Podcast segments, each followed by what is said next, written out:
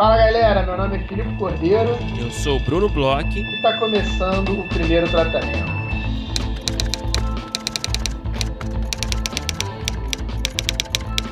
Fala, Brunão! Tudo bem?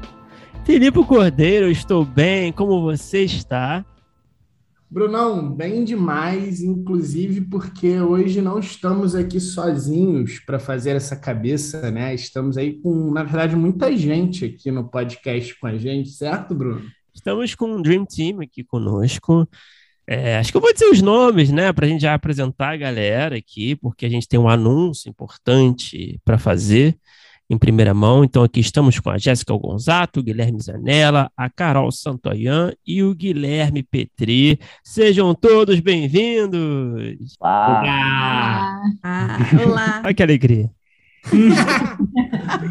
Bom, para quem não sabe, o Petri é coordenador do nosso grupo de estudos aqui do primeiro tratamento e a gente está já há algum tempo, desde que a gente começou a fazer os conteúdos da Aurelo, a gente conversou com algumas pessoas próximas do podcast, algumas pessoas que a gente curte pra caramba, admira, e convidou para pensar em formatos, pensar em algumas ideias para a gente poder fazer nesses conteúdos exclusivos e aí o Petri, é, malandro que só, juntou com outras pessoas fantásticas, muito melhores do que eu e Bruno, e trouxe uma ideia incrível para a gente. Eu acho que você pode fazer as honras aí, Petri, falar um pouco sobre essa ideia que a gente está lançando aqui. É, foi isso, né? A gente trocou essa ideia de vamos tentar pensar alguma coisa especial para podcast dos apoiadores e, né, tentei juntar uma galera boa para criar comigo é, uma coisa que a gente poderia criar um conteúdo legal para oferecer para os apoiadores. E aí chamei a Jéssica, Carol e o Zanella, levei um primeiro rascunho de ideia que eu, de algumas coisas que eu estava pensando e a gente fez um, uma sessão de brainstorm juntos e chegamos num projeto que eu acho que está num formato bem legal e estou bem animado para a gente botar na rua aqui e fazer essa história acontecer. Para quem não sabe também, a, Jéssica e o Guilherme são recorrentes até aqui no podcast, porque volta e meia a gente fala sobre alguns artigos do Writers 151, e a Carol Santoyan, me, me dá muita vontade de falar isso, Carol Santoyan do, do canal Carol Santoyan, filmes, séries, roteiros na prática, eu acho que todo podcaster apresentando alguém deveria ter essa oportunidade de falar fulano do canal fulano. É. Eu com muito gosto de fazer isso. E acho que vocês podiam falar aí, se apresentar rapidinho, e aí a gente entra para a ideia. Quer começar, Carol? Você que é uma youtuber? Ah, posso começar. Oi, gente. É, eu sou Carol Santoyan, eu sou roteirista e eu faço, como o Felipe falou, um trabalho de produção de conteúdo, tanto no YouTube como no Instagram, falando sobre roteiro. então, é basicamente isso. Influencer. Jéssica e Zanella, agora vocês também, por favor, falem um pouquinho aí sobre o Writer Room 51. Vai lá, Jéssica. Então, pessoal, meu nome é Jéssica, a Zanella está aqui do meu lado. Uh, a gente é roteirista, sou diretora, e nós dois somos do Writers Room 51. A gente tem um portal uh, onde a gente faz artigos, entrevistas com roteiristas, é sempre focado muito em roteiro, e a gente também tem um núcleo criativo da página, Writers Room 51. E a gente uh, ultimamente anda fazendo vários eventos, assim, várias parcerias, e felizmente agora a gente está nessa parceria com o Primeiro Tratamento, que vai ser muito bacana. E a gente já teve parceria com a Carol também e tal, tá tudo lá no nosso site. Jéssica apresentou muito bem o Writers 151, então me cabe a mim me apresentar, eu sou o Guilherme Zanella, uh, co-criador do site, do núcleo, roteirista também, diretor ainda não, talvez um dia, mas roteirista, e eu fico muito feliz com esse tipo de parceria também, porque a gente está sempre buscando fazer conteúdos com parceiros e encontrar novos parceiros. A gente acredita muito no fortalecimento da, do, da cena dos roteiristas como um grupo mesmo. Assim. Então, é isso. E como o Petri falou, a gente fez esse brainstorming, chegou numa ideia muito legal, que com certeza vai engajar a galera. E, enfim, vou deixar vocês falarem com tá mais bem, detalhes. A gente está bem ansioso. É, não, eu só ia comentar que é curioso, né, que a gente tem, temos produtores de conteúdo de texto, de áudio, de vídeo, né? temos um pouco de tudo, né? Mas eu, eu, eu, acho que pode ser legal a gente falar, né, Felipe, só para é, empacotar isso que a gente está que a gente está prestes a, a, o assunto, né, que a gente vai entrar em detalhes, né? Mas o que a gente vai falar agora é um, é, é um novo conteúdo para apoiadores lá na Aurelo, né? Então, para você é, ter acesso a esse conteúdo, você tem que ir lá no escute.orelo.audio barra primeiro tratamento, se tornar apoiador. E acho que é importante dar esse recado. E eu vou dar a palavra aí para o Petri, talvez, não sei, quem quiser falar um pouco do que, que é esse tipo de conteúdo de áudio, né? Um conteúdo exclusivo de áudio para apoiadores. Bom, posso falar. Uh, bom, então a nossa ideia, que a gente pensou em fazer para os apoiadores é o seguinte: a gente, enfim, observando vários outros, outros formatos que funcionaram já por aí afora, então nossa, a nossa proposta seria de os apoiadores enviarem uma cena para a gente, né, enfim, via primeiro tratamento, e a gente, enquanto grupo, uh, o Jéssica, Carol e eu, a gente leria essa cena, já gravando, enfim, fazendo o conteúdo junto com para todo mundo que não não é o autor, né, poder entender o que, que do que está falando a cena. E a, após essa leitura, então a gente faria uma análise de um material, de uma cena, de um, de um roteiro uh, escrito por algum de vocês, ouvintes. Então, basicamente, o nosso, a nossa proposta é uh, que vocês tragam algum material e que a gente faça uma um, lance sobre ele um, os nossos olhares, né? A gente discuta, a gente concorde, a gente discorde, a gente aponte coisas, a gente fale sobre eh, estilo, sobre a escrita, sobre a formatação, sobre as, as, sensações que a gente ficou ao ler, sobre o personagem, apontar o, o, o, tom que a gente acha que esse filme tem, né? Que, que, que essa escrita nos, nos passa. Então, o que a gente queria fazer era justamente isso, assim, pegar textos de vocês, pegar materiais que vocês, ouvintes, uh, nos enviem, para que a gente abra uh, ele para todo mundo, né, para todo, todos os, os, ouvintes, e a gente se debruce neles pensando e, e entendendo, o, tentando entender o que vocês quiseram passar com os textos. Uh, então, o que a gente está pedindo é para que vocês nos mandem os textos e a gente vai fazer um podcast basicamente sobre as nossas impressões sobre os textos de vocês. Então vai ser é meio que quase que uma dinâmica de reality, assim, a gente não vai saber muitas coisas antes, a gente vai ficar meio uh, receber os textos e conversar sobre eles. Uh, basicamente é, é, o, é, isso. É quase o roteirista mascarado, né? É, na, no fundo vai cair as nossas máscaras, mas enfim. Sortear um Corsa no final. é, é uma cena de abertura, né? Uma cena de apresentação de personagem com limite de três páginas. É, a gente eu... achou legal, a gente achou legal ser uma cena de abertura ou a cena de apresentação do protagonista, para que a gente pegue o roteiro do começo, assim, sabe? Para que a gente entenda uh, como esse personagem é apresentado, como essa cena começa a acontecer, para que a gente comece a entender pequenas sensações que a gente vai plantando ali, uh, que vão, talvez, né, que a gente pode já começando a deduzir de que quais são os conflitos, quais são as questões desse personagem, por que, que ele está sendo apresentado assim, por que, que esse filme começa dessa forma, e assim vai.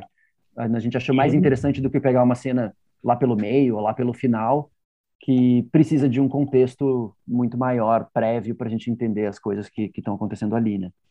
E tem um porém aí, né? Tem um twist. Tem uma surpresinha que a gente está pedindo, na verdade, que as pessoas enviem junto da sua, das suas páginas um, uma espécie de pitching barra apresentação da cena, um pitching do projeto inteiro e uma apresentação da cena de apresentação da primeira cena mandada, é, em, em formato de áudio de até três minutos. É, vai ser bom para a gente contextualizar, para a gente entender também uh, o que, que, mudou, né, das nossas expectativas e também da expectativa do roteirista, da roteirista, vai ser uma coisa bem interessante. É, eu, eu acho legal falar também para esclarecer, né? É, não é um concurso, né? Não é um concurso, é, é um conteúdo que pretende ser um bate-papo, é quase como uma consultoria de roteiro barra bate-papo, mas que tem esse objetivo de ajudar quem mandou o texto, mas também ajudar outros roteiristas que estão escutando, né?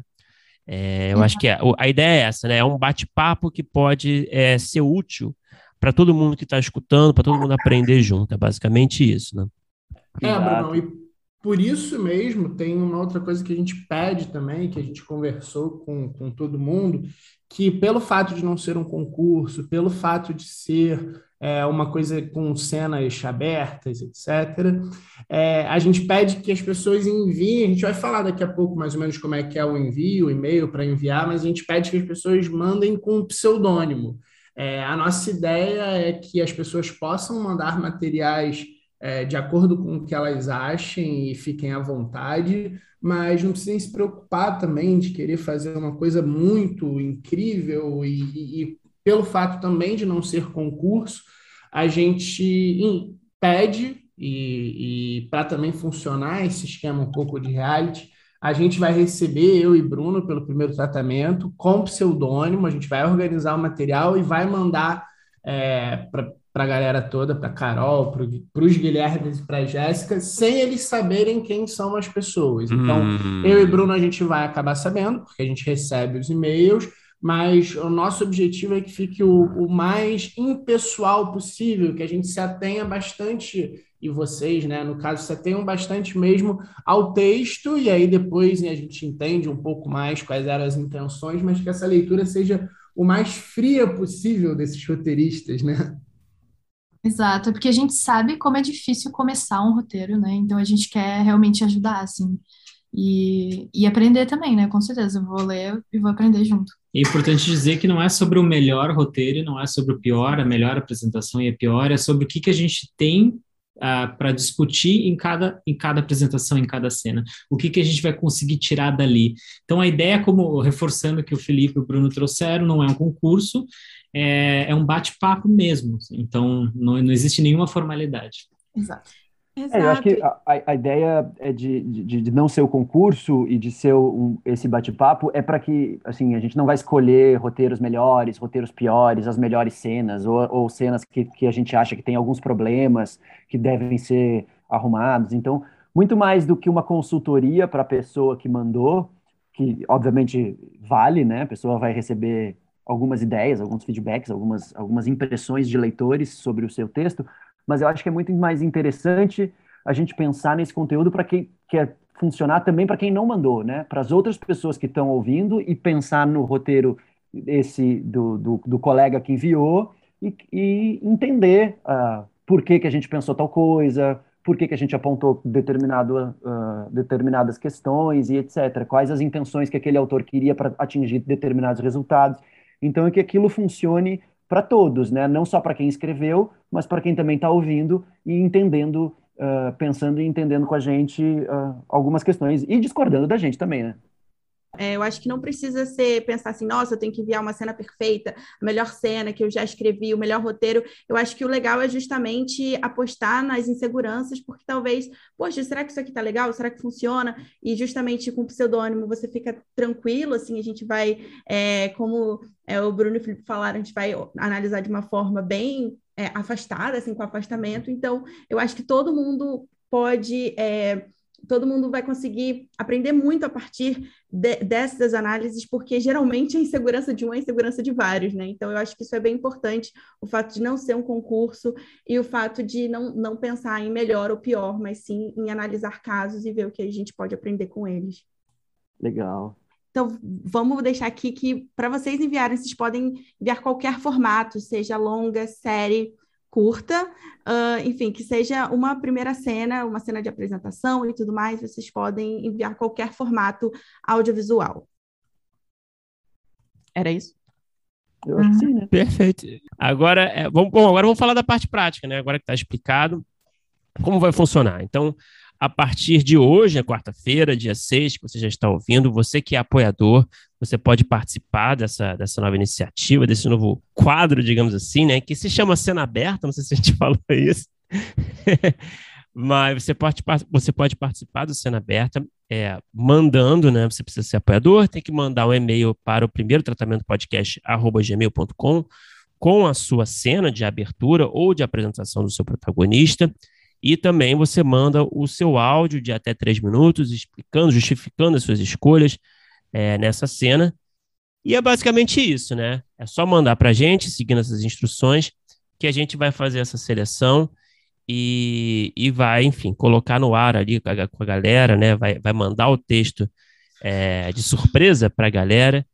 E é isso, daqui a pouco, quem sabe, você pode estar ouvindo aí é, a sua cena comentada por esse Dream Team, certo, Filipe? Certo, e mandem para a gente também o pseudônimo, porque a gente conversando aqui, existe todo um, é, uma preparação na escolha do pseudônimo, então quando a gente for passar aí para a galera, né, para os apresentadores do Cena Aberta, a gente também vai passar o pseudônimo, é, é assim que eles vão passar a chamar o roteirista. Então é isso, primeiro tratamento, é, primeiro tratamento podcast arroba gmail.com, coloquem no assunto Cena Aberta Primeiro Tratamento. Isso. Lembrem-se, cena em até três páginas e é uma cena de apresentação, ou a cena de abertura do seu filme, série, curta, ou uma cena de apresentação de personagem, de preferência protagonista, não sei se alguém quer mandar de um protagonista, mas alguém importante, e aí depois desses três minutos aí com o pitinzinho e explicando mais ou menos as intenções na cena, pode ser interessante, também três minutos, por favor, porque a gente deve receber bastante coisa, e tá aí, tá aberto, a gente tá bem ansioso, eu tô bem ansioso para escutar, Bruno, eu tô é, até mais do que ler as cenas, eu estou curioso para ouvir essa dinâmica, acho que vai ser muito legal. E obrigado, galera. É, se vocês tiverem mais alguma coisa para falar, eu sei aí que é, o Petri está abrindo curso aí em breve, que a gente vai falar um pouco mais. É, Carol, Jéssica, Guilherme também podem fazer aí o convite para as pessoas irem aí nos conteúdos de vocês. A gente deixa aberto aí o microfone e, de novo, agradece muito. Estou bem empolgado, estou bem curioso, estou louco para ouvir. Bom, a gente tem o, a segunda edição do Lab 51 com a TDC Conteúdo para divulgar. A gente está com as inscrições abertas agora, recebendo projetos de série para Bia Crespa, fundadora da TDC Conteúdo, analisar e possivelmente assinar com esses roteiristas. Isso aí é, fica aberto até dia 15 do 10, e a inscrição é pelo nosso site, writersroom51.com. Ou pelas redes sociais também. Né? É, a gente tem link na bio, no Instagram. Em tudo, é. é. É isso. É isso. E confiram todo o material lá no Writers 151, que também tem muita coisa uhum. boa para roteirista. Uhum. Obrigado. Maravilhosos, maravilhosos. no coração aqui, vocês coração. não estão vendo. Gente, eu estou muito ansiosa pelo, pelo Cena Aberta, mas queria convidar todos os ouvintes para irem lá no meu canal, Carol Santoyan. É, esse mês a gente está com um conteúdo, é, uma programação de conteúdo muito especial, porque a partir de semana que vem é, vão ter vídeos todos os dias no meu canal. Eu deu a louca no dono. É, e, e em, em, em, novembro eu vou abrir o meu primeiro curso, então fiquem ligados, porque em breve eu vou dar mais detalhes e tudo mais. Enfim, estão todos E a gente convidados. vai falar aqui, sem dúvida. Ah. Petria. Cara, eu não tenho canal, não tenho blog, não tenho nada, enfim, mas é. Bom, então agora é, dia 22 de outubro, né, daqui a, a, duas semanas mais ou menos, a gente começa a segunda turma do curso Dirigindo as Palavras, a criação da imagem fílmica na escrita de roteiros, que é o curso que eu ministro na roteiraria. A gente vai abrir a segunda turma agora, nesse segundo semestre. E, enfim, são cinco aulas onde a gente discute bastante coisa sobre escrita, sempre relacionando com a parte da direção, porque eu trabalho né, também como roteirista e como diretor. Então, é quase que uma. A, o, o, o curso ele se propõe a gente pensar as formas de escrita para que a gente construa imagens, para que a gente tente valorizar as sensações e as, as texturas, o tom do filme, uh, tentando já imaginar um filme na tela, né? E como a gente consegue articular imagem e palavra para que a gente crie uma escrita que seja bastante fílmica. Então, o curso passa por uh, vários elementos da linguagem audiovisual, né, então, onde a gente começa a, a, a pensar a, as, os, as imagens, né, os movimentos de câmera, as composições, as lentes, a montagem, e sempre articulando isso com a, a escrita, né? Como a gente consegue transmitir pelo texto as sensações das imagens e dos sons dos filmes. Então, é mais ou menos isso o nosso curso e espero encontrar alguns outros parceiros do primeiro tratamento como a gente encontrou no primeiro módulo. Ó, imperdível. Maravilha, galera. Valeu, obrigado por participarem e a gente se esbarra por aí em breve. Bom, Brunão, agora depois desse anúncio mais do que especial, vamos falar do nosso episódio de hoje, né, Brunão? A gente conversou aí com o roteirista e diretor de um dos meus filmes favoritos, é um cara que trabalha aqui e em Hollywood ativamente, com coisas gigantes, que contou bastante sobre é, as ideias, as experiências, é, esse lado que ele tem de roteirista e diretor, é, essa visão que ele tem desses dois mundos, né? O nosso mercado e o mercado internacional. Conta aí, Bruno, com quem que a gente conversou? E depois a gente teve o prazer de conversar com o Fernando Coimbra, que é um cara que estava na nossa lista há muito tempo para conversar aqui no podcast. A gente teve essa sorte de finalmente é, conseguir conversar com ele. É, o Fernando Coimbra, né, todo mundo conhece ele como realizador do Lobo Atrás da Porta, que além de ser um dos nossos filmes favoritos, também acredito que esteja nessa lista de favoritos de muita gente. Dos, eu acho que é um dos filmes mais interessantes assim feitos aqui nos últimos, é, nas últimas décadas, talvez. Não sei se é ousado falar isso, mas eu acho. Não é, acho ousado, hein? além, e além do Lobo Atrás da Porta, né, como o Felipe falou, o Fernando Coimbra também tem uma carreira internacional, ele também foi um dos diretores aí de Narcos, também foi o diretor do filme Castelo de Areia, da Netflix, né, um filme americano. E, cara, foi um papo muito legal. É, a gente, porra, foi um papo, acho que se concentrou muito, assim, nos bastidores, assim, do processo de desenvolvimento do Lobo Atrás da Porta, que é um filme que ficou muito tempo aí em desenvolvimento, né, passando por laboratórios, sendo gestado ao longo de muitos anos. E, é, por coincidência, né, a conversa também com o Fernando acabou acontecendo bem na época do lançamento do livro do, do Lobo Atrás da Porta, né, o roteiro do Lobo Atrás da Porta, que está sendo lançado ali em parceria com o BR Lab. Então, se você tiver interesse em garantir a sua cópia, que a gente super recomenda, o livro está vendo no brlab.com.br, né? É, desde o final de setembro, enfim. É isso, aproveite a nossa conversa como a gente aproveitou.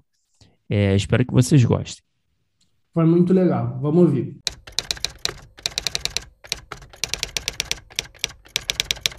Fernando, queria te agradecer, cara, por, por falar com a gente, né? E começar a conversa, assim, né? A gente sempre gosta de, de começar o papo falando um pouco do, do, seu background, né? Do background do convidado, da convidada. E eu li, a gente tava dando uma olhada, né? Pesquisando aí o sua, a sua vida profissional. E a gente, a gente descobriu que você veio do teatro também, né? Como muita gente que tem conversado com a gente, inclusive, é, começou no teatro, né? É, eu queria Sim. saber o que, que você trouxe assim dessa, dessa experiência do teatro para o cinema, assim, eu, eu assistindo o Lobo atrás da porta, né? Eu percebo que é um filme muito de ator também, sabe? É, é um filme que destaca muito o trabalho dos atores, né? A direção, a fotografia, tudo pensado ali. Eu não sei, eu fiquei até nessa nesse questionamento, assim, nessa curiosidade, assim, se seria isso, seria assim uma uma faceta sua que você trouxe do teatro? Então, é, é engraçado, né? É aquela pergunta do ovo da galinha. Quem é que veio primeiro? Porque eu eu sempre quis fazer cinema. Sempre quis fazer cinema, assim, sei lá, desde que eu tinha 11 anos de idade, eu entrei nessa pira. E o teatro foi um lugar que eu, que eu me enfiei num certo momento ali na minha adolescência ainda, quando eu ainda morava em Ribeirão Preto, porque eu queria aprender a dirigir ator, enfim entendia que aquilo ali era uma coisa que me que eu tinha que entender, que eu tinha que né, decifrar e que ao mesmo tempo seria importante para mim, mas acho que já tinha um certo, né, uma certa atração por isso, né? Pelo trabalho uhum. com os atores e tudo. E aí eu fui, entrei no teatro meio que para ser uma, sendo uma cobaia assim de mim mesmo como ator para entender como era esse processo de, do ator e como era o processo de ser dirigido, enfim. Eu falo mais até ingênuo ali quando eu entrei com 15 anos de idade no, pro, pro teatro amador ainda. Uhum. Depois, quando eu vim para São Paulo fazer faculdade de cinema na, na, na USP, na ECA, isso em 94, né? eu vim fazer cinema e aí eu fiquei, depois de acho que dois anos que eu estava eu tinha alguns amigos que faziam artes cênicas, então tinha sempre uma, uma conexão ali com o que eles estavam fazendo. E aí eu senti falta de estudar mais teatro, senti falta de, de, de trabalhar mais a coisa do, do teatro e do, e do ator, mas não para ser ator. Nunca tive esse intuito de ser ator. Acabei sendo ator muitos uhum. anos, mas sem essa coisa, ah, quero ser ator, assim, sabe? Era meio que e aí, quando eu entrei num curso de teatro, que era o curso do INDAC, que é um curso profissionalizante, eu fiz, sei lá, seis meses de curso e caí no teatro oficina. E, e, meio, e fazendo vídeo, né? inicialmente eu fui fazer o vídeo de Bacantes, e entrei para fazer o vídeo, que tinha uma, um vídeo ao vivo, mas que na época era basicamente eu com uma câmera VHS e um projetor. E, aqui, e aí dali fui conhecendo a galera, conhecendo o Zé melhor, ele viu que eu, que eu fazia em DAC, que eu tinha essa, essa, vontade de atuar, e aí, de repente, quando eu vi, tava ali atuando. E aí fiquei anos ali, né? Fiquei 12 anos. E... Mas também sempre fazia uma peça lá, depois eu saio e vou fazer meus filmes, sabe? Sim. Agora eu vou fazer essa outra peça. E isso começou quando eu estava na faculdade de cinema ainda. E aí eu terminei a faculdade e continuei no, no, no grupo, na companhia. E fazendo curto ao mesmo tempo, tudo meio que ao mesmo tempo, assim. Então, eu... para mim foi a minha grande escola, eu acho, assim. A faculdade de cinema me deu uma base teórica, me deu uma base de entender minimamente o que, que era fazer cinema, mas, assim, a formação mais artística, mais profunda, para mim veio do teatro. E em todos os sentidos, assim, porque não só na questão de. Porque sempre me perguntam coisa, ah, na questão de direção de atores, né? Como isso faz uma diferença?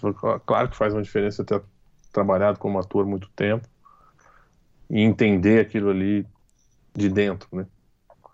Agora, para mim fez uma diferença muito grande na escrita também. Quando eu, eu, os roteiros que eu escrevia antes de trabalhar no teatro, ou quando assim, eu era ainda um iniciante no teatro, depois de um tempo, eu vi que mudou muito a qualidade do, do, do meu roteiro na, na, nos personagens, na, na, construção dos personagens, no, nos diálogos, né, você tá ali. Que tem uma coisa do teatro que, que, que é um estudo maravilhoso de, de roteiro, maravilhoso de direção e de tudo mais, que é você fazer o mesmo personagem né, por exemplo, a gente montou Boca de Ouro do Nelson Rodrigues, eu fazia o uhum. Leleco. Uhum. Aí a gente fazia essa peça, sei lá, quatro vezes por semana. Durante, sei lá, dois anos. Sei lá, quanto tempo a gente fez. A quantidade de vezes que você faz essa mesma peça, você vai lá, você vive aquele personagem toda noite, você vive aquele arco daquele personagem toda noite, de dentro, você vive aquela história toda de dentro. Você repete aquilo toda noite sei lá, lá, a gente fez cento Sim. e tantas apresentações, duzentos, não sei quantas, mas você vai pegando um, um, entendimento do que, que é contar uma história, do que, que é o personagem de dentro para fora, que acho que é uma coisa que faz a grande diferença na hora de você escrever, de olhar cada personagem de dentro para fora, e não de fora para dentro.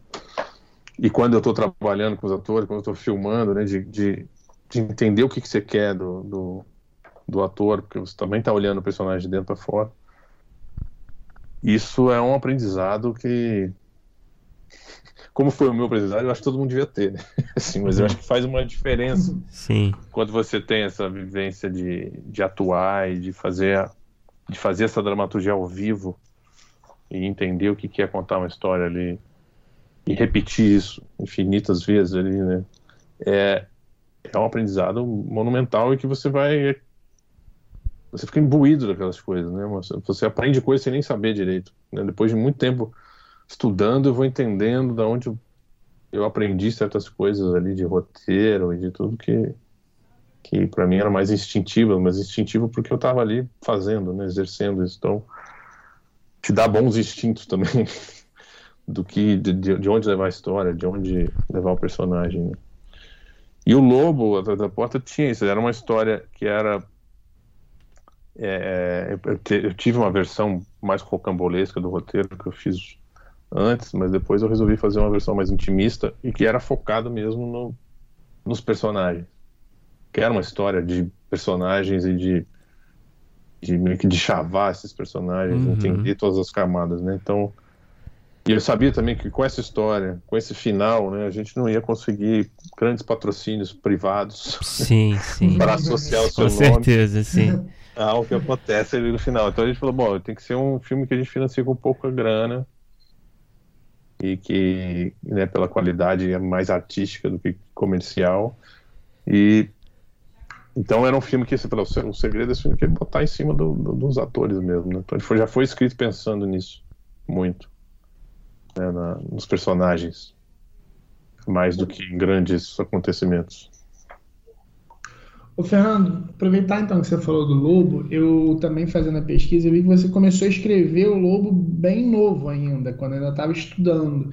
Eu queria saber como é que foi esse, é, é, esse tour de force aí com o roteiro mesmo, assim, quando você começa a escrever estudando é, a partir né, da história, que é uma história real, e quando é que foi que, que aí, pelo que você falou, né, você encontrou mais ou menos como poderia ser feito, mas quanto tempo durou e como é que foram as transformações aí desse roteiro para o último ali, para levar para produzir? Pois é, essa história é longuíssima, porque, quer dizer, eu não vou ficar aqui longamente contando, mas longuíssima no sentido que foram 13 anos, eu acho que quando eu me deparei com a história e resolvi investir nisso até eu rodar o filme.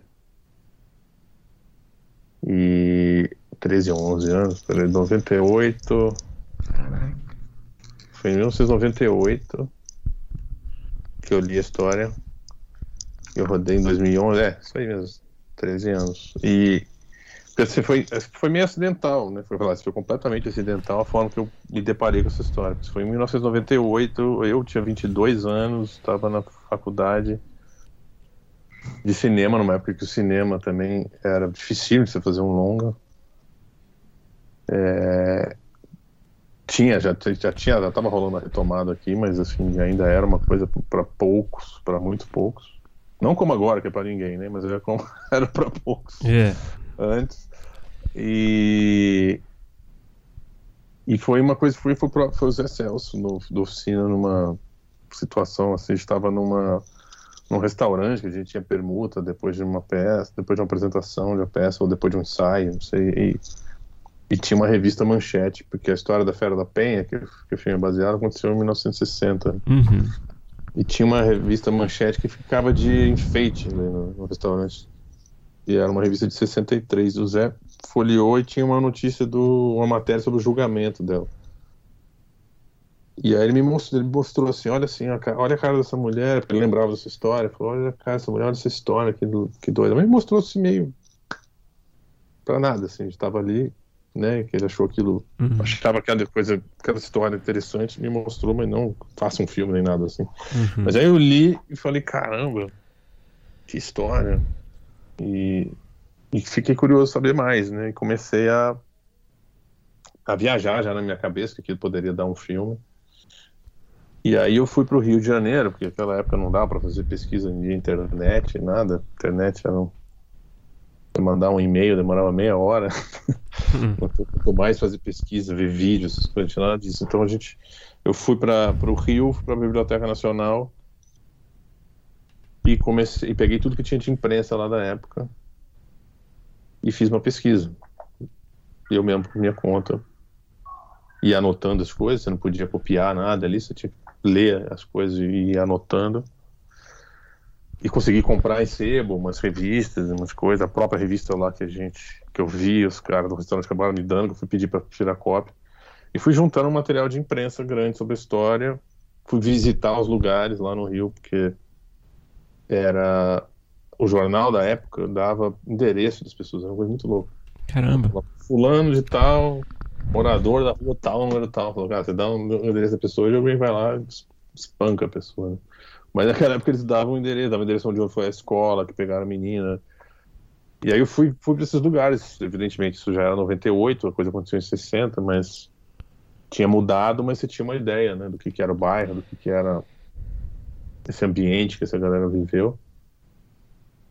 E, e fiquei fazendo essa pesquisa em 98. Em 99 eu escrevi uma primeira versão à mão. nem computador tinha. E, inclusive, fazendo uma propaganda rápida, que a gente vai lançar um livro do, do roteiro ah, do é. novo mês que vem. É, que a gente participou do, eu participei do BR Lab uhum. e aí a Clarkson tá, fez isso com o Que Horas Ela Volta e vai fazer agora com o Lobo e sai agora em outubro. Pô. E tem essas coisas, tem foto desse roteiro escrito à mão, tem um monte de coisa sobre o processo lá também, além do roteiro. Tem uma, uma conversa com o Leandro, com o Miriam, com o Fabio, tudo. E essas coisas que eu tô falando, tem, tem foto, tem, tem um pouco disso lá também. E aí eu escrevi esse roteiro à mão, mas era uma coisa assim, que eu escrevi como se não houvesse amanhã. Era uma adaptação da, da história mesmo, passando nos anos 60. É um filme caríssimo, completamente rocambolesco, indo e vindo no tempo e tal. Não tinha muita noção ali naquela época do que, que era o custo de fazer o filme e tudo, né? Tinha feito dois curtas super marginais na época, de 16mm até então. E aí eu escrevi essa versão, depois passei pro computador e fui, fui trabalhando em outras versões. Cheguei a conversar com alguns produtores no Rio para ver se fazia o filme. E isso que é, isso era 99, aí 2000 e pouco, fiquei trabalhando nisso 2002, até acho que 2005 mais ou menos. Um pouco antes disso, quer dizer, em 2002, eu acho que eu tive acesso ao ao processo judicial todo dela, do, do, do crime, do pós, tudo ali. E quando eu li aquilo, enorme, né? E eu, eu entendi que, falei, cara, tem um outro caminho aqui. Eu já comecei a sentir que o filme estava muito gigante e que por, por estar gigante, ele também fugia muito do que eu queria, né? Ele estava muito espetaculoso, mas ele estava pouco mergulhado na, ah, quando, quando você fala espetaculoso, rocambolesco, você diz o, o que, assim, mais ou menos? É, é tal... forma, de certa forma, né? Porque ele era, uhum. ele era um filme que, que tinha uma coisa não linear, bem, bem doida, ele tinha Sei. cenas, assim, bem interessantes cinematograficamente. Mas eu acho que ele mergulhava, e ele misturava cine-jornal, linguagem documental com linguagem ficcional, enfim, tinha uma proposta de linguagem interessante. E quando eu digo que escrevia como se não tivesse amanhã, porque não tinha nenhuma preocupação com orçamento, todas claro. as uhum. locações. Tinha cena no estádio de futebol, ele e ela assistindo um jogo, no, sabe, no Maracanã, lotado. Tinha qualquer tudo, assim, né? E aí eu. Só que aí eu vi que aquilo também distraía do. do, do... Tava distraindo do que era o, a essência da coisa, né? Que era mergulhar mesmo naqueles três personagens. E quando eu vi o processo ju judicial ali, eu vi que, que tinha versões diferentes. Né? Que o cara contava uma coisa, ela contava outra. Eles contavam coisas completamente diferentes um do outro. E aí eu comecei a achar falei, cara, eu acho que o caminho é meio por aqui, na verdade. Porque antes eu tinha meio que só o ponto de vista da, do que virou a Rosa, né? Que era uhum. a, a Fera da Penha. E eu depois achei que não, eu tenho que ter três pontos de vista diferentes. Né, da, da Rosa, do Bernardo e da Silvia, a mulher do uhum. Bernardo. Só que eu dei uma engavetada no projeto, assim, engavetada no sentido não que eu desisti, mas eu falei, bom, eu não sei o que fazer ainda, como fazer. Fui fazer meus curtas, fui fazer outras coisas, deixei ele ali uns dois anos quietinho. E, e quando eu fiz o Trópico das Cabras, foi um curta que eu fiz que, que fez um, um sucesso legal e que aí um monte de gente começou a falar, bom, e aí o longa e tal. Quando eu tava filmando o Trópico com e o Lula Carvalho tava fotografando, eu já tinha chamado ele para fazer esse, o filme do o, o Lobo também, que na época nem chamava Lobo ainda. E ele falou, cara, acho que é meio por aqui, no jeito que a gente tava fazendo no Trópico, né? A gente tinha que fazer esse filme da Fera da Penha meio nessa pegada que a gente tá fazendo esse filme. E aí, em 2000 e 2007, não, 2008, eu retomei e comecei a reescrever, até por causa de uma, de uma oficina que eu fiz com o Phil Parker, que um monte de gente foi chamada aqui para fazer pela cultura inglesa ali. foi o Rafael Sampaio que fez que faz BR Lab, que organizou na época. E aí eu falei, bom, é uma boa oportunidade para eu escrever uma sinopse de novo, começar a reestruturar essa história, mas agora do ponto de vista, com esses três pontos de vista. Isso em 2008. Aí, aí mesmo em 2008 ainda eu escrevi a primeira versão. Uhum. Que é bem parecida com o filme que, que tá aí, assim, já com essa mesma estrutura, exatamente com essa estrutura, mas com, enfim, depois fui só aprimorando, né? E, e, foi feito com uma estrutura, na verdade, de três três versões. Inclusive foi filmadas, três versões foram filmadas. A versão da, da, da Silvia, que é personagem da Fabiola Nascimento, foi filmada também. E a gente cortou na montagem o filme ficou com duas versões. E como é que foi essa passagem pelo BR Lab que você mencionou agora? Como é que o filme se transformou? Não sei se você. Como é que tá a sua memória hoje em dia, né? Que já tem tempo, mas. É, você consegue, assim, é, é, mensurar essa transformação que o, que, o, que o filme, o roteiro sofreu, assim, é, de como ele se transformou mesmo nessa passagem pelo laboratório, por esses, não sei se participou de, de mais algum outro, enfim.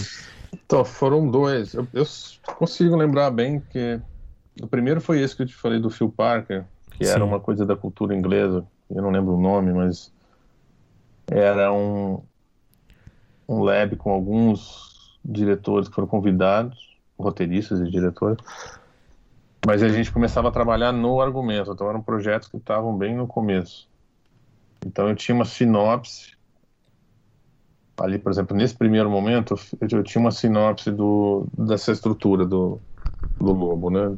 Das três versões e tal. Só que como eu já estava trabalhando aquilo há muito tempo, né, algumas pessoas seguiram trabalhando nas, nas sinopses e aprimorando aquilo, mas o Phil Parker falou, cara, já tá madura a tua sinopse, vamos começar, eu quero que você escreva cinco primeiras páginas de roteiro. E tem uma coisa curiosa que aconteceu ali. Eu escrevi as cinco primeiras páginas de roteiro, e aí eu levei para ele e ele falou, pô, mas eu acho que esse filme não é um filme de investigação, ele não é um filme policial, ele é um, uma história de amor, uma história de, né, uma história de amor no sentido é uma história, não é comédia romântica, mas uma claro, história que claro. fala de relações e, e, questões amorosas, passionais, né? E aí ele me instigou a escrever um início em que eu via a família primeiro, que eu não começava com aquela coisa já com sequestro e delegacia e não sei o quê.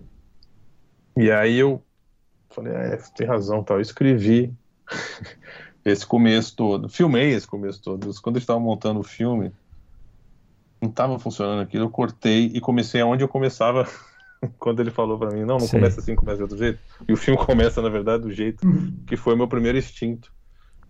Porque no final das contas acho que funcionava mais. Mas eu acho que, de qualquer forma, aquele processo dele também me levou a encontrar um tom de né, geral ali do filme.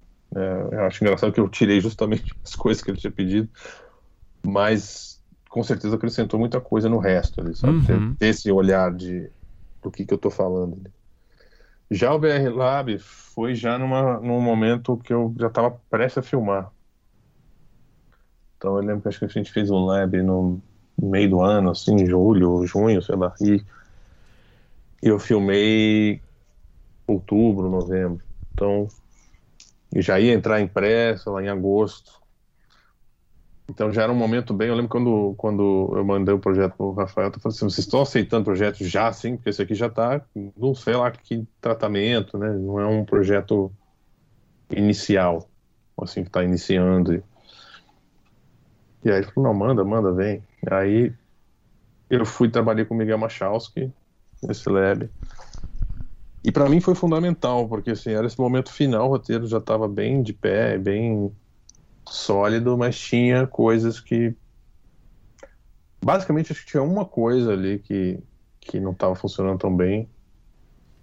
E que o. Assim, primordialmente, né? Teve outros detalhezinhos ali, mas a coisa mais substancial que o Machado chamou atenção e que tinha toda a razão era uma questão estrutural e que mudou eu, eu, mudei do jeito né, que ele, que ele indicou, que assim, era uma coisa óbvia se fazer até de certa forma, eu estava relutando contra aquilo. E eu entendi, falei, não, vou, vou fazer isso. E, e, o filme ganhou muito. E, inclusive ganhou, inclusive perdeu páginas, porque eu tava já, como já estava prestes a filmar, já tinha uma pressão da produção de, de, de diminuir, né, para caber no, no cronograma possível que a gente tinha com aquela grana, porque a gente fez um filme com um edital de, de baixo orçamento do Ministério da Cultura, então a grana era apertada. E era uma questão em relação à história do, do aborto que ela sofre. Uhum. Forçado. E, porque na história real dela, quer dizer, nos relatos que tem dela no, na, no processo judicial ali, tem tem um relato isso, que ela diz que sofreu esse aborto forçado, mas depois elas retomaram a relação ainda e voltaram e, e eu tinha seguido um pouco essa timeline da narração dela. Só que o que vinha depois não era tão impactante para ela tomar aquela decisão de sequestrar a menina e fazer o que fez. E então ficava meio frouxa uma parte ali. Você olhava e falava, porra, aqui aconteceu uma coisa drástica. E aí depois ainda tinha muita coisa até Sim. chegar. Tinha uma coisa que cara, isso aqui é, é a última coisa que tem que acontecer antes dela tomar essa decisão, né? Sim. Eu falava, é. é a gente fica meio assim, não, é muito causa-efeito, né? É, não sei o que. Eu falei, não, claro. e, aí, e aí eu mudei e, e fez um bem danado. E aí, sabe, estruturalmente o filme entrou na, na linha, assim, no, no eixo certo, assim, do, do, crescendo de tensão até chegar ali e dali pra frente você falar, bom, que agora daqui pra frente. É, vai, vai acontecer um, algo terrível, né, depois disso. Então, isso foi fundamental, porque como é uma história baseada, porque depois também teve esse momento que eu falei, cara, é uma história inspirada na história da Fera da Penha. Eu não vou falar que isso é uma adaptação da Fera da Penha, porque não é. Porque como é uma história que, que se tudo, quase tudo que acontece ali acontece entre quatro paredes, dois personagens fechados num quarto, eu não sei o que, essas pessoas fizeram com elas. Eu não sei o que, que elas falaram para elas mesmas. Eu sei as coisas que aconteceram, aqueles fatos públicos, notórios ali, que estão no filme. Mas as motivações reais, as coisas, o relacionamento, o quanto cada um cruzou a linha da, da agressão com o outro, eu não sei. Então eu tenho que inventar para poder contar a história. E isso seria. Se, estaria vendendo uma grande mentira dizendo que isso aí é, uma, é, a, é a verdadeira história. Porque claro. eu tive que criar muita coisa sobre esses personagens por minha conta. Então eu falei, não, vamos fazer uma coisa. Então vamos passar para hoje em dia, não precisa ser na época. É só inspirada no crime. Então, mas ainda tinha coisas, né? Quando eu cheguei no BR Lab ali, que estavam fixas na minha cabeça por ter ficado estudando tanto tempo aquela história. Né? A estrutura ainda seguia muito o, a timeline ali, um pouco do que foi a história real. E isso serviu para dar aquela bagunçada e, e contar a história do melhor jeito possível. O Fernando, é engraçado que você falou sobre essa questão do policial e a gente estava conversando aqui um pouco antes se, se realmente dá para encaixar como um filme policial ou não. Eu até defendi que sim, é, eu acho que é, acho que tem elementos ali que já, já mantém, só ele só não tem talvez essa coisa de mistério. A gente vê muito essa questão de causa e consequência. E aí o mistério que eu digo em relação a tipo um crime e não é aquela aqueles tipo policial que, que as, as coisas vão se sendo reveladas e tem muita enganação tal. Mas eu queria fazer uma pergunta que assim, vendo o filme, até revendo o filme mais recentemente, uma coisa que é, eu noto ali no início, assim, e que eu acho que faz muita diferença para o filme, é um certo tom que tem principalmente no início, que ele tem um, uma certa, um certo humor, tem os personagens eles é, eu sinto que você tentou fugir de uma coisa muito é, maquineísta de pessoas mais, apesar de, de coisas muito absurdas que acabam acontecendo. Eu acho que isso acaba sendo muito importante ali do meio para frente do filme, que quando a escalada vai chegando em determinado lugar, existe uma surpresa. É, e, e, apesar de depois que você vê, você notar, as coisas apontavam para ir, mas você fala, pô, mas será que esse personagem vai chegar a fazer isso e faz, e vai, e vai. Eu queria saber como é que como é que foi é, esse ajuste fino? Se isso foi pensado assim mesmo para tipo gerar a surpresa barra choque, se você tomou muito cuidado de, sei lá, não é, transformar em monstros e essa coisa até do humor um pouco assim, porque é, se pensar friamente a história para você cair num lugar muito sombrio, talvez seja mais fácil, assim, talvez seja quase que o caminho natural, vamos dizer assim, sabe? Sim. É, na verdade, assim, não, não foi pensado dessa forma. Caramba, essa é uma maneira de. Vamos manter o humor aqui, porque depois eu vou. Vai ser uma surpresa maior. Eu não tive esse, esse pensamento tão incrível, sim. Mas eu acho que várias coisas levaram a, a essas, essas decisões, assim. Elas todas vieram de decisões conscientes, apesar de que o, o intuito não era tanto é, a surpresa, mas o, o ser fiel à realidade, assim, sabe? Tinha uma coisa de eu falava, pô, quando começa ali aquela investigação, você não sabe o que aconteceu, né? Então, é, como é que as pessoas estão agindo, como é que estão lidando? Todo mundo achando que a menina tá em algum lugar, que a menina tá, né, foi sequestrada, foi levada, que é uma, meio que uma, uma brincadeira de. Brincadeira não, mas uma sacaneada de uma amante que pegou para dar um susto.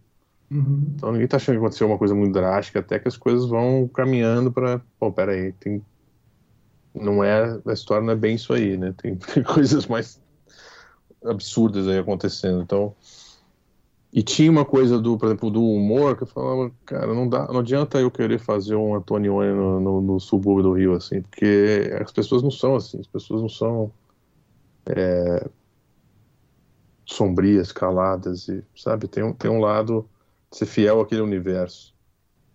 Porque eu também fiquei muito. É, me mergulhei muito nesse universo aí do que era o subúrbio do Rio e, e queria fugir do clichê também do que é o subúrbio do Rio de, de novela, que é aquele subúrbio que todo mundo tá ali sambando, cantando, feliz, ninguém sofre, ninguém.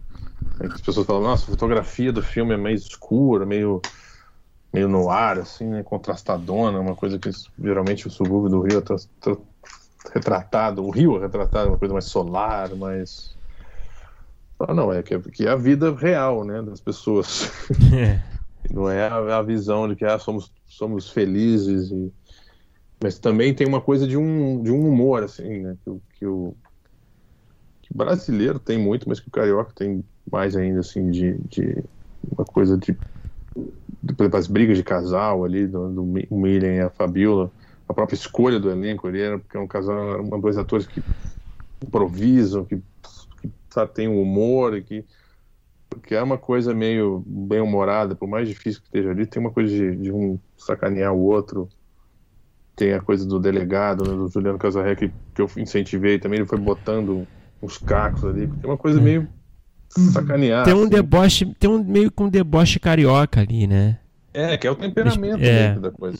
Até você entender que você está lidando com uma coisa muito dark, aí, aí muda seu, seu, esse deboche, mas até então, assim, eu falava, se o delegado pegou esse negócio, tá assim, caralho, agora é, é briga de casal isso aqui, entendeu? É, é, é, amante fazendo sacanagem com o cara, o cara tá enganando a mulher, a mulher não sabe. O delegado tá no começo meio que, porra, que merda. Não entrei na polícia pra fazer esse tipo de coisa. Sabe? Agora tem que ficar lidando com essa historinha, e já já resolve. Isso aqui é uma.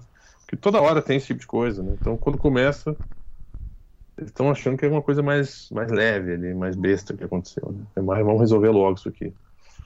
Então isso era uma parte fundamental da história em si, mais do que pensar, ah, se eu fizer isso, sabe, vou começar com um tom mais leve e depois eu entro no tom mais pesado. Não tinha tanto esse raciocínio, mas foi acontecendo naturalmente bom, aqui nesse, porque é inerente da história, né? A gente ter esse comportamento dos personagens e de retratar ali essa galera com essa, com essa fidelidade maior do que, que é esse temperamento. É, aqui tem coisas da história que eu falava, pô, não, é difícil botar essa história aqui no, no, na periferia de São Paulo. É a pessoa que puxa papo no, no trem daquele jeito, a pessoa que deixa a outra entrar em casa, é. Isso tem mais a ver ali com o universo. Tô passando sabe? um cafezinho. Aquela galera que conversa na rua, é. que grita do ônibus, que conversa com o outro. Assim, no Rio você vê que é uma dinâmica diferente daqui, por exemplo, São Paulo. É. E que eram coisas que eram da história real. Né? Um cara puxou papo no trem, a outra deixou a outra entrar em casa com o papo do cafezinho, que é amigo da prima. E isso tem a ver ali. Você fala que isso aqui, né? Se eu estivesse na Suíça, é uma história que é universal, esse tipo de história de crime passional e tudo, mas que tem umas coisas que são muito peculiares, particulares do, do Rio de Janeiro, né? Desse temperamento, assim, mais amigável, mais aberto, mais extrovertido. Então, isso tinha que fazer parte da história. Então, esse humor é até engraçado, porque a gente tinha mostrado o filme, tinha passado o filme em, Toronto, em São Sebastião, em São Sebastião e, e na Suíça. Aí fomos pro Festival do Rio, foi a primeira exibição no Brasil no Odeon, sábado, lotado tal. E aí as pessoas começaram a rir compulsivamente no filme. E a Leandra estava do meu lado, ela virou pra mim e disse, as pessoas estão rindo, ela estava chocada. Porque começaram as primeiras piadas que tinha no filme, as pessoas diziam, ah, isso aqui é uma comédia. Começaram a rir. E rio, rio, rio, rio, rio, de um jeito que eu nunca vi, assim, riam de coisa que até nem tinha graça, mas estavam rindo. E ela, mas eles estão rindo? Eu falei, é, mas você vai ver que no fim ninguém vai rir. E aí escreveram até uma, uma crítica, da, não lembro agora se era no Globo, onde era, que era alguma coisa da imprensa carioca, falando que, que eu começava o filme como se fosse uma comédia, e depois, caraca, agora exageraram, assim, não era. É.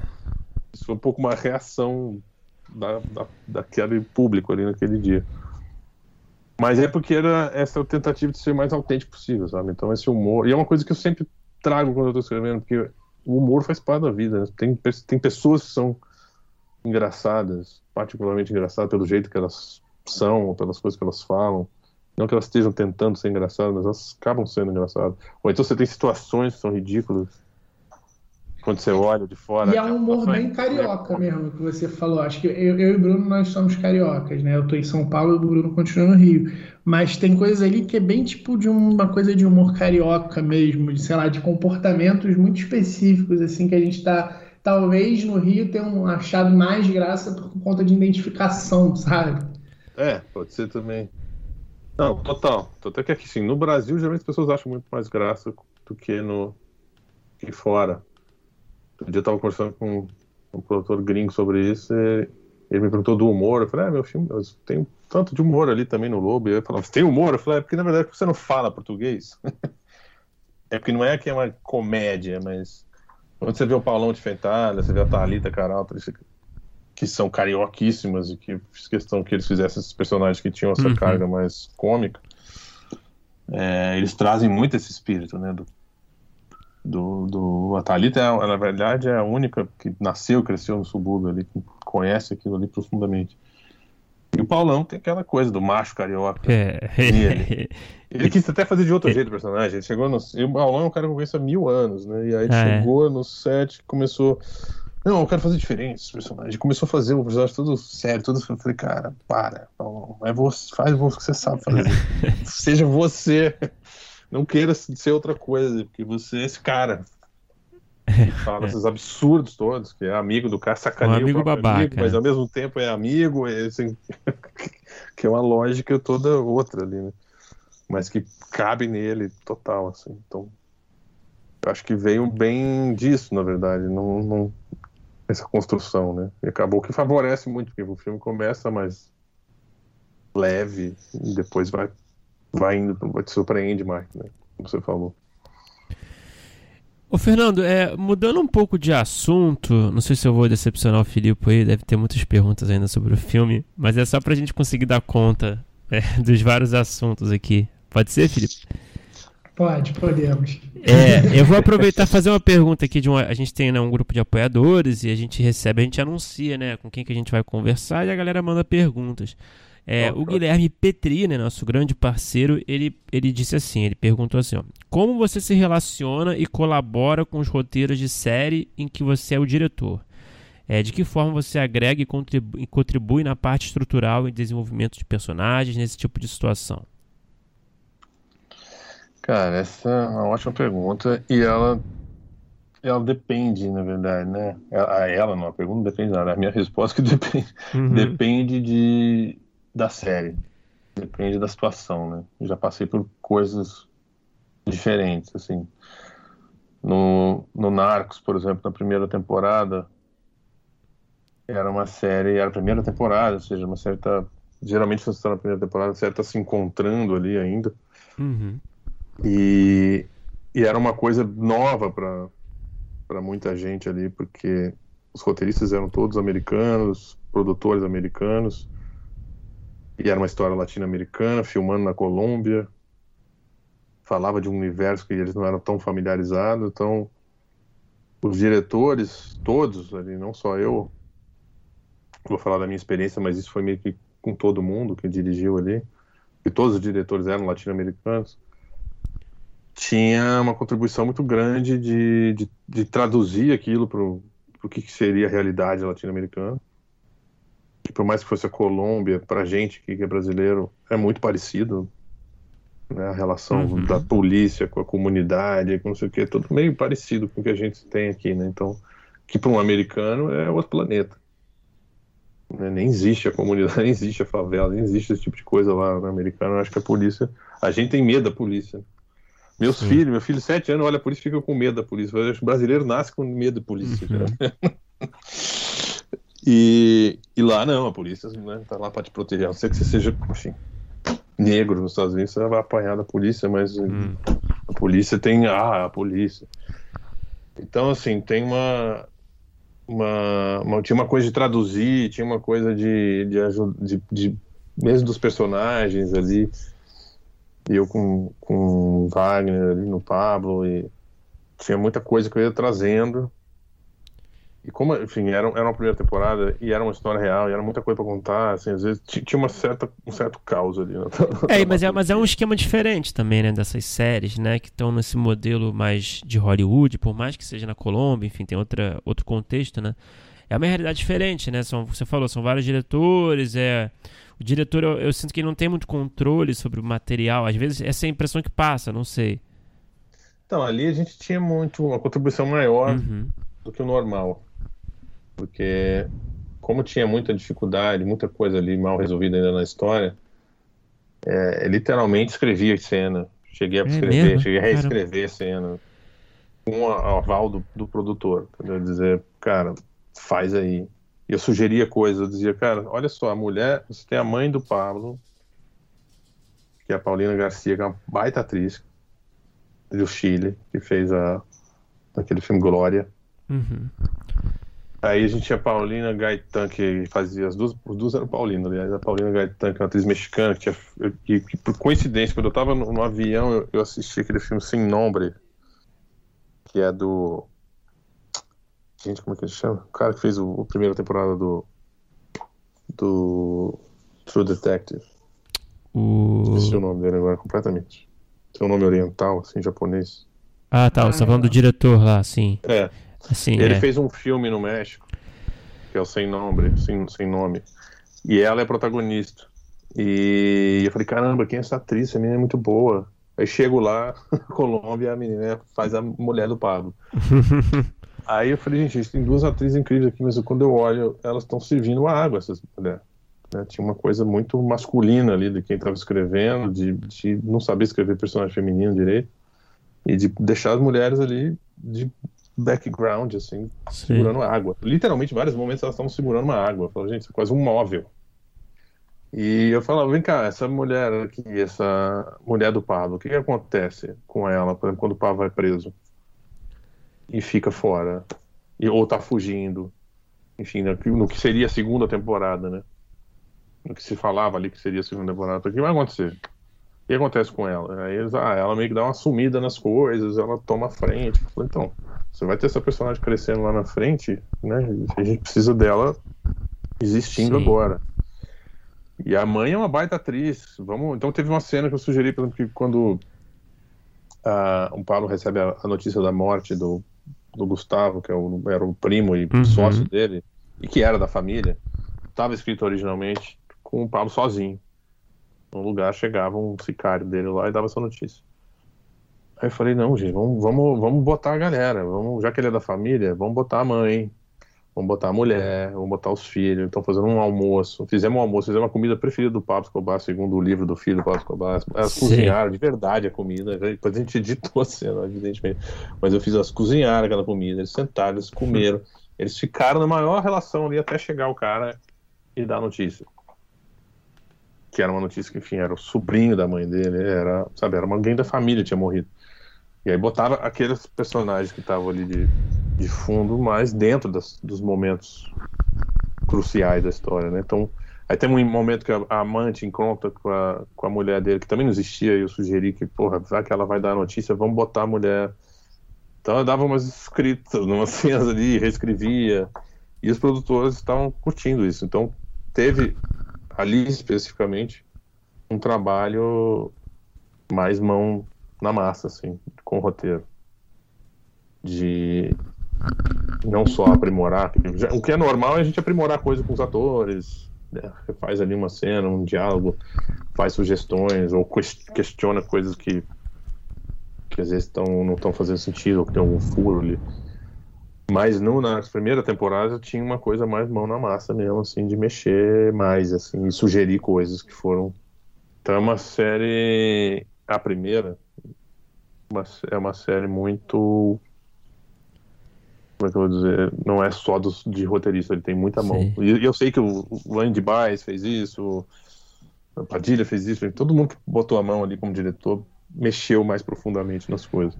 Depois eles foram reorganizando. Depois, quando eu fui fazer a terceira temporada, a minha relação já não foi de ficar inventando coisa e, e, e, ou mudando radical, mas tinha muitas vezes uma coisa às vezes de de questionar algumas coisas de, de que eu não estava entendendo ou que eu conversava com os atores antes e ó, oh, isso aqui não está fazendo muito sentido para esse personagem. Aí tinha alguma reunião, tinha algumas reuniões com os roteiristas para porque nessa época eles não estavam lá, então era tudo ver call para discutir algumas cenas especificamente, ali, sabe? E dizer, ó, vamos, isso aqui tá estranho. Ou próprias cenas de ação que às vezes tinha que refazer porque estava também escrita de uma forma que tem essa coisa mesmo, às vezes vem um roteirista, não tá tão acostumado com a série, que o Narcos tem uma coisa de de a violência, né, a ação, ela é muito pé no chão, ela é bem realista. Uhum. Mais espetaculosa, tem uma cena, tem uns drones, isso aqui, mas é tudo mais não é não é Chuck Norris, né? Não é o aquela coisa louca Rambo assim. Sei. Então tinha uma cena, por exemplo, uhum. que eu peguei que estava escrita um pouco Rambo, assim, e eu falei, não, gente, a gente não vai fazer isso, né? A gente vai fazer mais isso aqui mais. Vai ser super emocionante, super espetacular. Mas Altas perseguições, como... né? De carro, mas né? Vai ser como acontece, né? Uhum. É, porque tinha cena que eles, eles entram. Já era um absurdo, eles entravam para tomar. resgatar uma, uma americana que estava presa num, num acampamento das Farc. E, e isso já era feito da noite pro dia na série. Porque se fosse assim, ah, eles já tinham resgatado todo mundo que estava preso com as Farc, né? Se fosse fácil. Então eu falei, não, vamos tentar fazer pelo menos dentro do que, que seria realista ali. De uma floresta, à noite, num acampamento, como é que você chega silenciosamente, como é que, sabe, todos os procedimentos para Eu tinha acabado de fazer um filme de guerra, também estava bem com essas Sim. coisas na cabeça de, de que, que é um procedimento real de um resgate, de uma coisa assim, né? Então, às vezes, tinha muito, tem esse papel de trazer mais para uma coisa mais crível, ou mais pé no chão.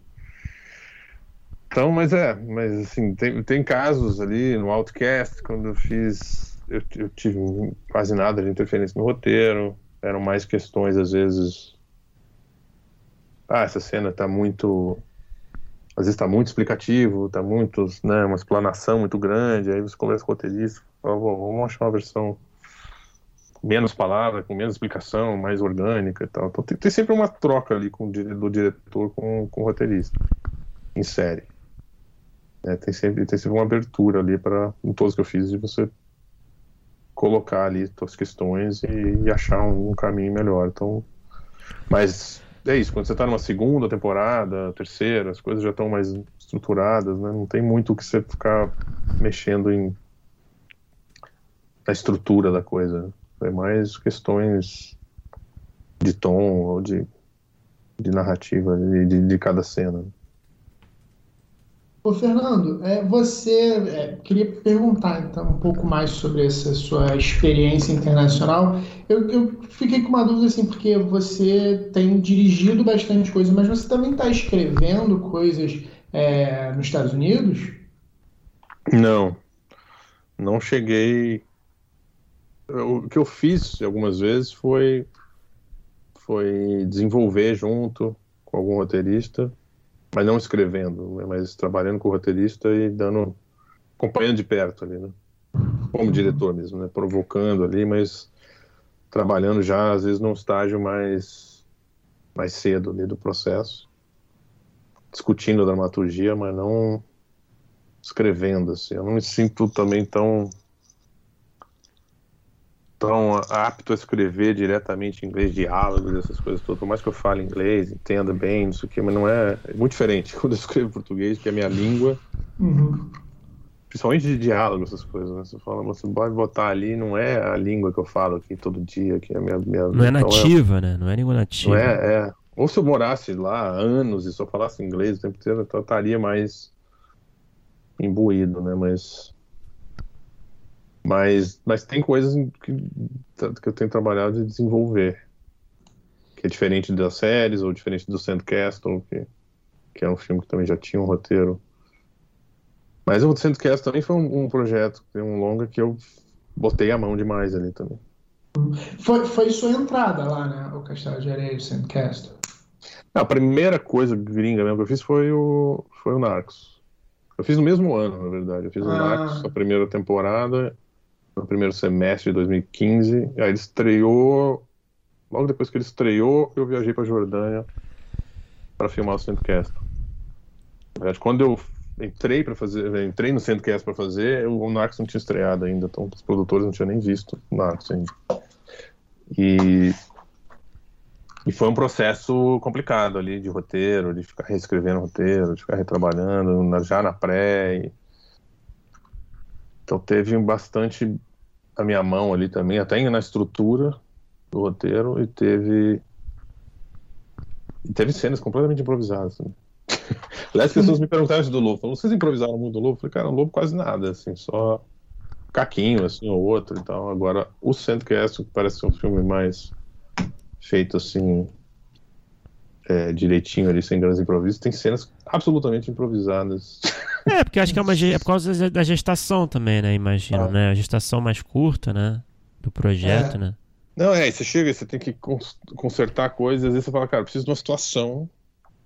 Eu quero ter um almoço aqui de onde estão os americanos e os, os iraquianos, eles não estão se dando bem, mas aí vai rolar um ponto de contato aqui por causa da comida, e vai começar uma conversa, por exemplo, essa cena não foi escrita. A gente propus isso, a gente improvisou, improvisou, improvisou, achou a cena, improvisou e aí passou a ser escrita, né? Passou a, a filmar ela. Mas isso no, isso no set? Isso na pré? No set. Caramba. Tinha dia que eu chegava, eu virava foto amanhã, ó, preciso de uma grua, vou fazer aquela cena que, que era um cara fazendo isso aqui, vai mudou, vai ser assim, os caras saem, andam, a gente vai acompanhar com a grua, o cara vai subir, vai falava, descrevia tudo e falou assim, isso vai, não vai estar escrito, né? Eu falei, não, não vai dar tempo. Só traz essa grua amanhã, porque Mas o Fernando, eu queria Foi saber. Pouco nesse sentido, porque o Lobo assim era aquele filme todo planejado. Claro que tem improvisos e, e, e coisas inesperadas que acontecem, ou cenas que você chega você não, não tá totalmente planejado, mas mas estava muito mais estruturado tudo do que o Centro Castle, por exemplo. Tinha coisas inventadas no momento. Mas eu queria saber, assim, você, é, dessa sua visão de diretor, mas do teu contato com os roteiros que, que você recebe lá, tanto para gravar, como imagino que você deve ler bastante coisa, receber bastante coisa. Você sente e nota diferenças muito claras em termos, em, em, em qualquer lugar, vamos dizer assim, do roteiro, de estrutura. Acho que diálogo a gente não, talvez não, não tanto, até por conta dessa coisa do, da língua, acho que faz realmente muita diferença. Mas você sente alguma diferença é, gritante em termos de. de, de é, ou mais comum em termos dos roteiros que você lê e recebe lá do que, a, a, o que você vê aqui? Cara, tem uma diferença. Eu leio muita coisa. É, eles me mandam muita coisa, então isso também para mim foi uma boa escola, para mim mesmo como roteirista. Ficar lendo tantos roteiros e com tantas tantos approaches diferentes, né? Tantas coisas horríveis, coisas ruins, quanto coisas boas e coisas ótimas. Mas eu sinto em geral que tem uma, eu não sei, eu acho que talvez por ter uma tradição maior, né? A gente a gente faz cinema aqui no Brasil há muito tempo também. Mas essa profissão do roteirista, esse trabalho do roteiro escrito que passa pela mão de tanta gente, produtor e não sei o que, que tem uma preocupação ali de chegar no público e tal. É... Acho que por ter uma tradição maior, assim, tem uma... Em geral, assim, as coisas são mais... Claro que tem roteiro ruim também, né? Mas são mais mais claros ali o que se quer do roteiro, são mais estruturados. Tem, tem uma coisa também que eu fui incorporando nos meus próprios roteiros depois, porque a gente aprendia muito essa coisa de, ah, não coloque no roteiro coisas é, subjetivas ou é, que era uma coisa que, que para mim quando eu estava na faculdade era, era bom, porque você, você se obriga a colocar no papel só aquilo que você realmente pode filmar. Mas depois que você tem um tempo que você está trabalhando nisso, você sabe que tem coisas ali que são indicações Primeiro tem coisa que faz a leitura melhor, que é uma coisa que eu tento fazer no meu roteiro, tentar fazer a leitura mais gostosa, né? Senão fica um negócio chato de ler. E você tem que traduzir o que você vai ver, né? Então tem uma, uma, malandragem, às vezes, do roteirista americano, que assim, eu preciso traduzir o que eu estou visualizando aqui como cena na minha escrita. Então, às vezes tem coisas mais subjetivas, tem um estilo de escrever que já indica um pouco o tom da coisa, ou a maneira de apresentar um personagem, comparando outro personagem do filme, ou uma pessoa real com não sei quem. Tem uma, umas coisas que você já visualiza melhor e que tem uma certa liberdade maior na hora de escrever. Às vezes um comentário, que né, não é um diálogo, mas é uma, uma cena que o próprio roteirista faz um comentário sobre aquilo, mas que te dá o tom, sabe? Ah, isso aqui é irônico, isso aqui é... Porque muitas vezes a gente tem um, uma maneira mais fria de escrever. Isso, não posso generalizar, cada um tem seu jeito, né? Mas muitas vezes os roteiros que eu pego tem uma coisa mais formal e fria que você tem que ficar ali tentando entender qual é o tom daquilo, qual é a, a pegada daquilo, sabe? Mas óbvio, nos Estados Unidos também tem roteiristas que não tem uma, uma, não visualizam tanto, tem perfis, né? Alguns já botam muita coisa de, de imagem ali, outros são mais de, de diálogo e, e personagem, mas mas não sei, tem uma coisa na média geral assim desses roteiros que eles que você já, já, já, chega mais próximo ali do que você vai filmar e já tem umas malandragens ali de como te indicar o, o tom, o ritmo, sabe? Que, que eu acho que isso, isso eles estão um pouco mais. E de novo, falando aqui, pelo amor de Deus, né? não posso generalizar e dizer que no Brasil ninguém faça isso nem nada. Mas como você falou, né, de, das coisas que eu leio aqui, das coisas que eu leio lá, comparando uma, uma coisa mais genérica, tem uma diferencinha, mas que eu acho que é, que é isso, que eu não sei se ficou claro, na verdade. Porque é uma coisa mais objetiva ali quando você está lendo, mas é o, é o estilo de escrever, o jeito de, de trazer uma ideia com, com clareza, sabe? Uhum. E com mais liberdade de, de, de brincar com o próprio uhum. ato de, da escrita ali. Fernando, a gente, a gente tem nosso bloco final, né? A gente faz as mesmas perguntas para todo mundo aqui nessa parte final, tá?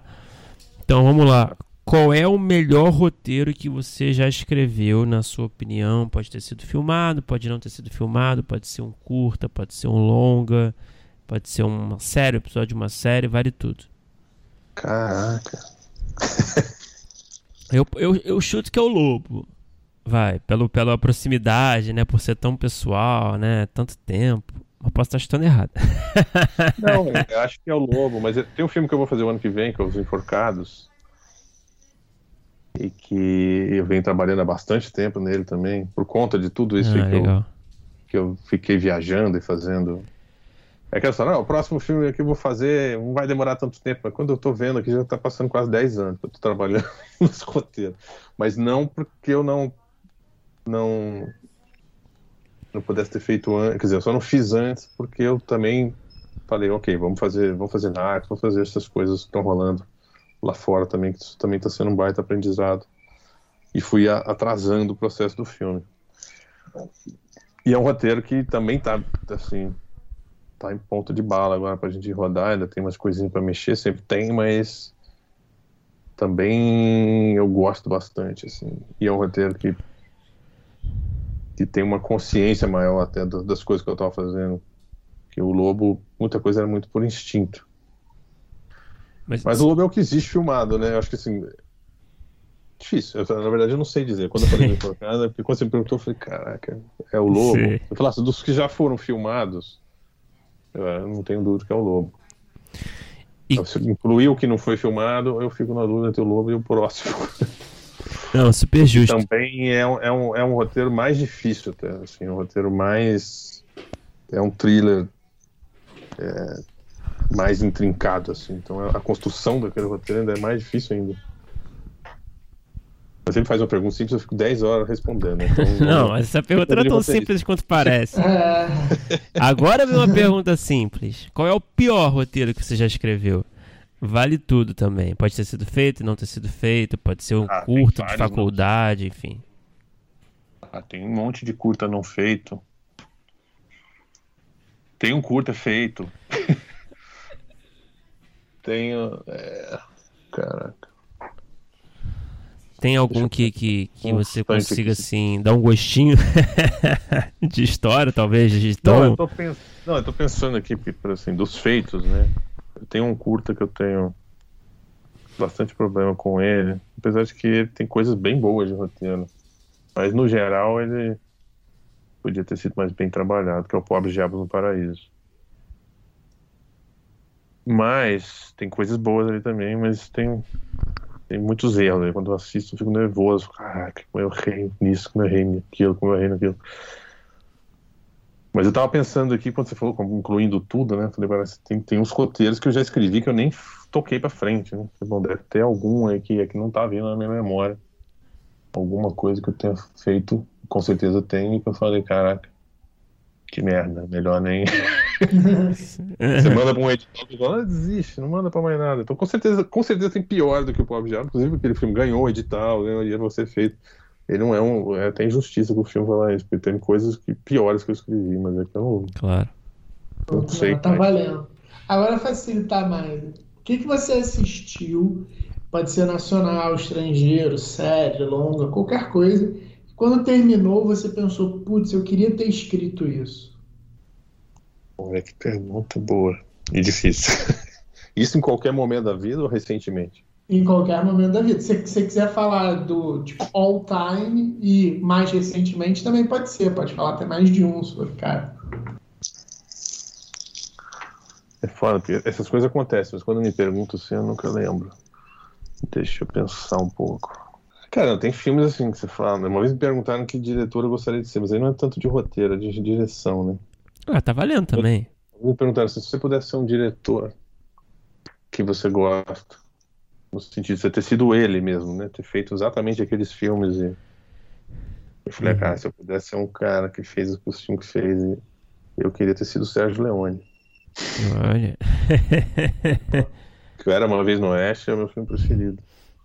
Hoje em dia, porque essas coisas mudam, né? Mas já tem bastante tempo que é meu filme preferido, assim. E aliás, é um belo roteiro também. Queria ter feito aquele filme em todos os sentidos. Ter escrito, ter dirigido, ter mas, cara, volta e meia tem coisas, né? Tem séries. Tem. Tem séries que eu vejo e falo, caraca, tipo Chernobyl, tipo. O Succession, que é uma série sensacional. Tá chegando aí a nova. Tá, na, porra, tá chegando a nova. E ainda é possível tentar dirigir um episódio dela. Então não posso falar que eu nunca fiz e nunca farei, mas escrever ela eu nunca vou escrever mesmo. Então e é uma série bem escrita pra caramba, né? Pô, muito. Pô, a gente adora. Pra mim é a melhor, na verdade, série que eu já vi na vida. E, e pra você sem tem essa. Perdão, pode falar. Não, sem exagero, porque, claro, tem um monte de série boa, mas Succession pra mim é, tipo. Mas, é- desesperadoramente incrível. É assim, incrível, né? Mas tem essa coisa, né? Você é, você é diretor também, você também tá circulando nesse, nesse, nessa indústria, né? Acho que você deve estar assistindo, às vezes, alguma série que você, você pensa, putz, eu gostaria de dirigir um episódio, talvez, né? Isso é uma realidade muito louca, né? Isso é uma realidade possível, quer dizer, não que é. vai acontecer necessariamente, mas também não, não, quer dizer que não vá, né? Então, tem coisas que eu olho e falo, opa, vê se consegue pra mim. Mas o que você acha seria uma série, assim, que você gostaria, você né? Sabe, teve uma série que eu fui na HBO americana, falei, cara, eu quero dirigir um episódio dessa série, a série não foi, a série foi cancelada, só eu gostava. Eu Qual era a série? Pessoas. Era a série que o Scorsese tinha feito primeiro, que era o Vinil. Vinil, ah, Vinyl, claro, claro. Eu, claro. eu adorava aquela série, mas sou eu mais três pessoas. Quer ver, vocês gostavam dessa série? Gostava, gostava. Teve uma temporada, você falou. É, vou botar na conta. Vai ser cinco o... pessoas agora. É daquele. É do. É do cara lá, é do. Daquele cara do. Como é que é o nome dele? O criador? Do Boardwalk também, né? É o. O cara do, do Lobo de Wall Street, né? O roteirista, né? É, é ele, né? É um, é um cara foda. Sim. É, é ele, sim. Esqueci o nome dele fez Lobo Street, fez o Boardwalk, fez mais alguma coisa de série também, eu acho. Mas essa série não foi bem e quase ninguém gosta. E eu falava, nossa, eu tive uma reunião na HBO lá e falei, cara, eu quero dizer sério. O próprio cara da HBO olhou pra mim e falou assim: você gosta? Eu falei, cara, nem você gosta. Ele falou, não, eu entendo diretores gostarem dessa série e tal, porque tinha uma coisa que também era muito. Tinha alguns episódios ali que eram absurdos de, de bem filmado. E... Mas mas tem isso, né? Você pode, pode ser possível fazer. E tem roteirista, tem coisas muito boas que eu leio. Às vezes cai na minha mão, mas não é muito pra minha ossada, né? Mas já me caíram roteiros de roteiristas muito bons americanos também que você lê e fala, caraca. Foda. Olha que beleza de roteiro. e alguns são estragados depois, já me aconteceu também de ler uma belezura de um roteiro, ele ser feito eu assistir e falar, putz, por que Jesus? porque é. era bom. Não sei se foi destroçado, porque muita coisa às vezes é, né, é destroçada no próprio roteiro, no processo ali de a preocupação de fazer público, de não ficar incompreensível, de ficar, sei lá o que, mais acessível. Muita coisa às vezes é, não é nem culpa do diretor, mas. E... Mas tem muita coisa boa, mas tem muita coisa ruim também. É, imagina, imagina. Bom, Fernando, tá... é feito também. Tem umas é. coisas ruins, cara, na mão você fala socorro, aí depois alguém vai lá e faz aquilo. Pagaram bem, né? Fizeram é... mesmo essa porra dessa ideia ruim aqui. É. É, Fernando, não, tá super bem respondido. Para terminar, é, não sei, acho que talvez você tenha dado uma pista já, né, na outra resposta. É, a pergunta é qual é o filme, né? Uma ideia, enfim, um roteiro é, de um projeto seu que você quer muito realizar, algum dia que você ainda não realizou, está no topo da sua listinha ali de paixões. Seria esse, Os Enforcados? É isso que você falou? Ah, esse está no topo até porque vai ser realizado, né? A gente está com a grana toda para fazer, vai filmar o ano que vem. A gente ia não filmou antes por esse processo todo que eu te falei, depois é só levantar esse dinheiro também levou um tempo e aí depois veio essa pandemia, deu uma parada em tudo, né? Então ano que vem a gente consegue filmar, mas e que é um projeto que eu venho já trabalhando bastante tempo. Tem outros que eu estou começando, que estão mais, são mais recentes, mas que são coisas mais iniciais, assim. Você sabe, vai levar um tempo. Porque tem uma coisa também que eu, eu falo para os produtores. Você pode cortar isso que eu estou falando para caramba, né? Mas depois se você quiser. mas roteiro leva um tempo. Pelo menos para mim, leva um tempo para amadurecer, sabe? Uhum. É, às vezes você tem, pode ter uma ideia muito boa. Você sabe que vai sair um filme, pode, pode sair um filme muito bom ali, ou uma série. Mas, assim, são necessários alguns tratamentos ali para chegar realmente. Então, o Lobo, pelo fato de ele ter, ter, ter, tantos anos ali amadurecendo aquela ideia, e o próprio Enforcados agora, quando finalmente for filmar, vão ter anos ali em cima daquilo. Isso faz uma diferença. Né? Pessoas falam, pô, o filme é tão bom, mas isso aqui. Cara, mas também tem um amadurecimento, né? Você pensa no filme hoje, filme daqui seis meses, não quer dizer que vai sair uma coisa ruim, pode sair uma coisa incrível também, mas. O roteiro faz muita diferença quando você lá, deixa ele de lado ali um tempo, aí você pega de novo, aí você relê com a cabeça fresca, faz meses você não mexe, aí você enxerga muita coisa, você amadurece muita coisa. Porque você fica escrevendo o roteiro e muitas vezes é, é, engraçado isso, porque quando a gente lê o roteiro dos outros, a gente acha, acha os problemas tudo rápido, já entende, fala, meu filho, a história aqui desse teu filme é sobre isso, você tem que investir nisso, você tem que investir naquilo, tudo muito claro, mas quando a gente está fazendo o próprio roteiro, nada disso é claro, né? A gente fica patinando em coisas ali, até você entender que história mesmo que você está contando ali. Então, tem um processo de amadurecimento que faz um bem danado. Então, por exemplo, Enforcados, é o filme que agora, caramba, preciso fazer esse filme logo, porque chegou naquele ponto do roteiro, tá maduro, você tá sabendo o que, que você quer, sabendo onde você precisa ir. E, então esse é o é a minha, minha maior paixão agora, fazer esse filme. Fernando, obrigado por conversar com a gente, cara. Muito bom, muito obrigado legal. Obrigado vocês. Obrigado vocês por dar essa oportunidade de falar disso, é sempre muito bom.